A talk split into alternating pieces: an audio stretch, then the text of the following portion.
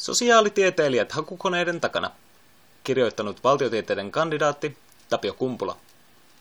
Nykyään suuri osa ihmisten välisten kiistojen ja väittelyiden ratkaisuista on peräisin Googlen hakukoneesta. Yhtenä maailman suurimpana työnantajana Googlella on palkkalistoillaan valtava määrä eri aiheisiin erikoistuneita sosiaalitieteilijöitä, ja Androblogi onnistui jututtamaan yhtä heistä. Ironisesti juuri Googlen hakukone vaikutti tälläkin kertaa oikean haastateltavan löytämiseen – Dan Russell on hakuantropologi Googlella, missä hänen tehtävänään on ymmärtää ihmisen ja hakukoneen välistä yhteyttä ja vuorovaikutusta. Pienen lisägooglailun yhden uuden Google Plus-tilin, jatkogooglettamisen ja sähköpostikeskustelun jälkeen Russell suostui yllättävään takavasemmalta tulleeseen nuoren Pro Bono-toimittajan haastattelupyyntöön. Kysyimme Russellilta kotoisana perjantai-iltana yhtiön oman videokonferenssipalvelun välityksellä, minkälainen työkenttä on maailman suurin hakutietokone ja kuinka ihmisluonne sovitetaan tietokonekoodiin. Kymmenen tunnin aikaerosta ja tuhansien kilometrien välimatkasta huolimatta kävimme läsnä olevaa keskustelua yli tunnin ajan niin Russellin työtavoista, Googlen tutkimuksen uusissa suunnista kuin Helsingin nähtävyyksistäkin – Vastauksia saatiin myös siihen, miten Googlen taustalla häärävät tutkijat, joiden puoleen käännymme kysymyksissämme, ajattelevat. Russellin työkuvana on selvittää, miten ja millaisin perustein ihmiset tekevät Google-hakunsa, jotta hänen raan koodaamisen ja numeroiden pyörittelyn hallitsevat työkaverinsa voisivat tehdä hakukokemuksesta paremman palvelun käyttäjille. Tarkoituksena on tehdä hausta yhä parempi, tarkempi ja tietorikkaampi. Russellin työllä on väliä. Filosofi ja yhteiskuntatieteilijä L.M. Hinman on todennut, että hakukoneet eivät ainoastaan tuo meille informaatiota, vaan ovat tärkeä osa tiedon luontia ja perustusta. Hakukoneet mullistavat perinteisen vertaisarvioinnin tapaa tiedon legitimoinnissa ja samalla ammatilliset standardit muuttuvat.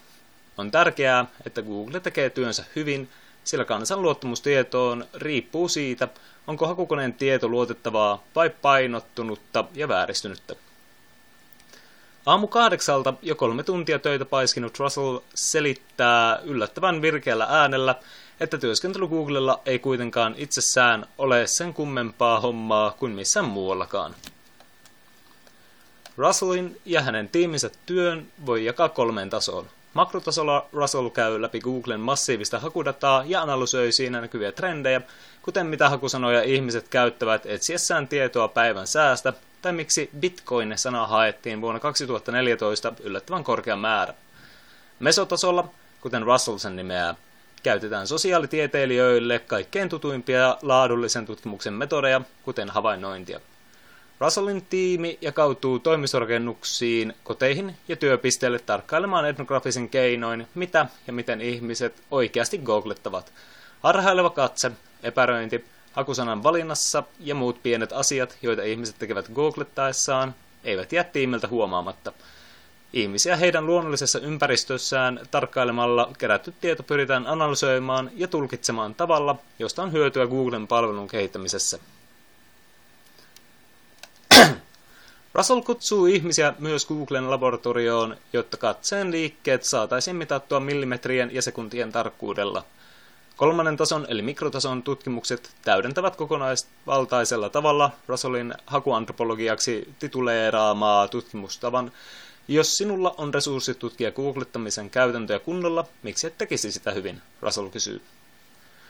Russell on joutunut perustelemaan asemansa yrityksessä, hän muistaa hauskan kysymyksen Larry Pagelta, Googlen perustajajäseneltä, kun hän oli vasta aloittamassa Googlella.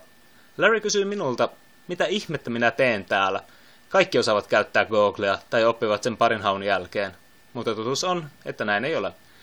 Dan sanoo, että hänen tiiminsä löytää hakukoneen toiminnassa jatkuvasti ongelmakohtia, joita muut Googlen työryhmät pitävät itsestäänselvyyksinä, eikä kukaan tajuisi korjata ilman etnografiaa. Hän käyttää esimerkkinä alle yhden sekunnin hakua. Russellin tiimi pystyi osoittamaan, että sekunnin sadasosankin viivästys tiedonhaussa voi saada hakijan pitkästymään. Etnografia ja käyttäjälähtöinen tutkimus eivät aina ole olleet lähellä Russellin sydäntä.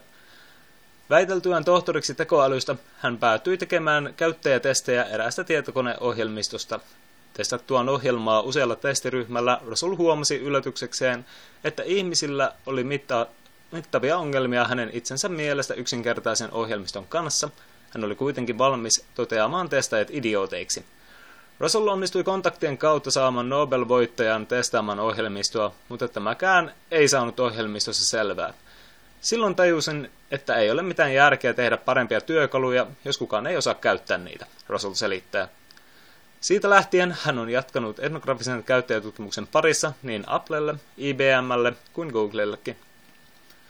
Vaikka suuret teknologiayritykset ovat alkaneet tajuta antropologiaan ja muiden etnografian ammattilaisten arvon, tie IT-jättiläisten palkkalistoille ei valitettavasti ole suora ja yksinkertainen – Russell toteaa, että massiivisten datamäärien ja hakukoneiden kanssa työskenteleville olisi toivottavaa olla myös ohjelmointiin ja tilastotieteisiin liittyviä taitoja, joita Google ja muut IT-alan yritykset pääasiallisesti etsivät hakiessaan uusia työntekijöitä.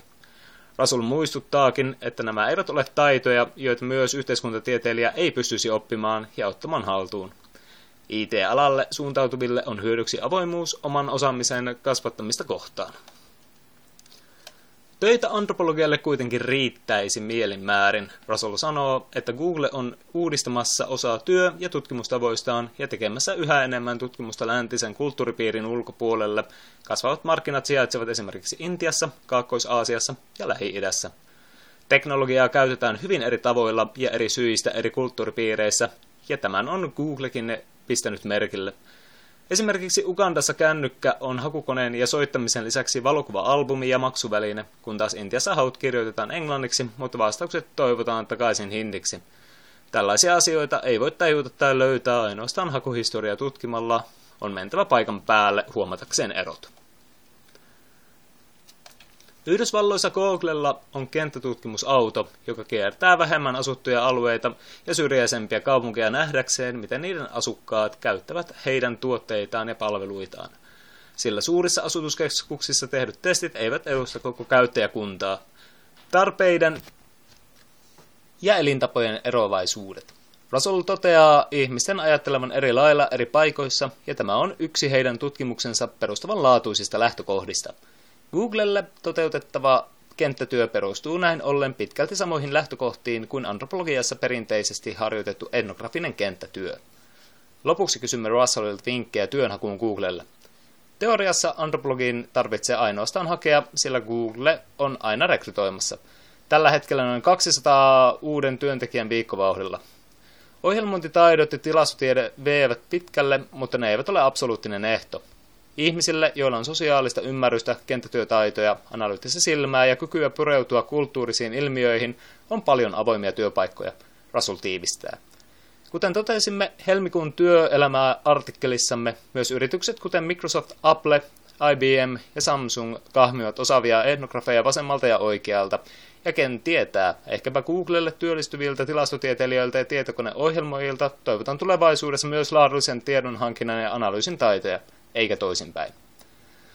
Tapio Kumpula on juuri valtiotieteiden kandidaattitittelin saanut antropologian opiskelija, jota kutkuttelee graduaiheiden lisäksi jättiläinen elokuvan jälkeisessä maailmassa Suomen mystinen virastomaailma ja ne varmasti varsin mukavat ihmiset sen takana. Lukijana toimi Veikko Lindholm.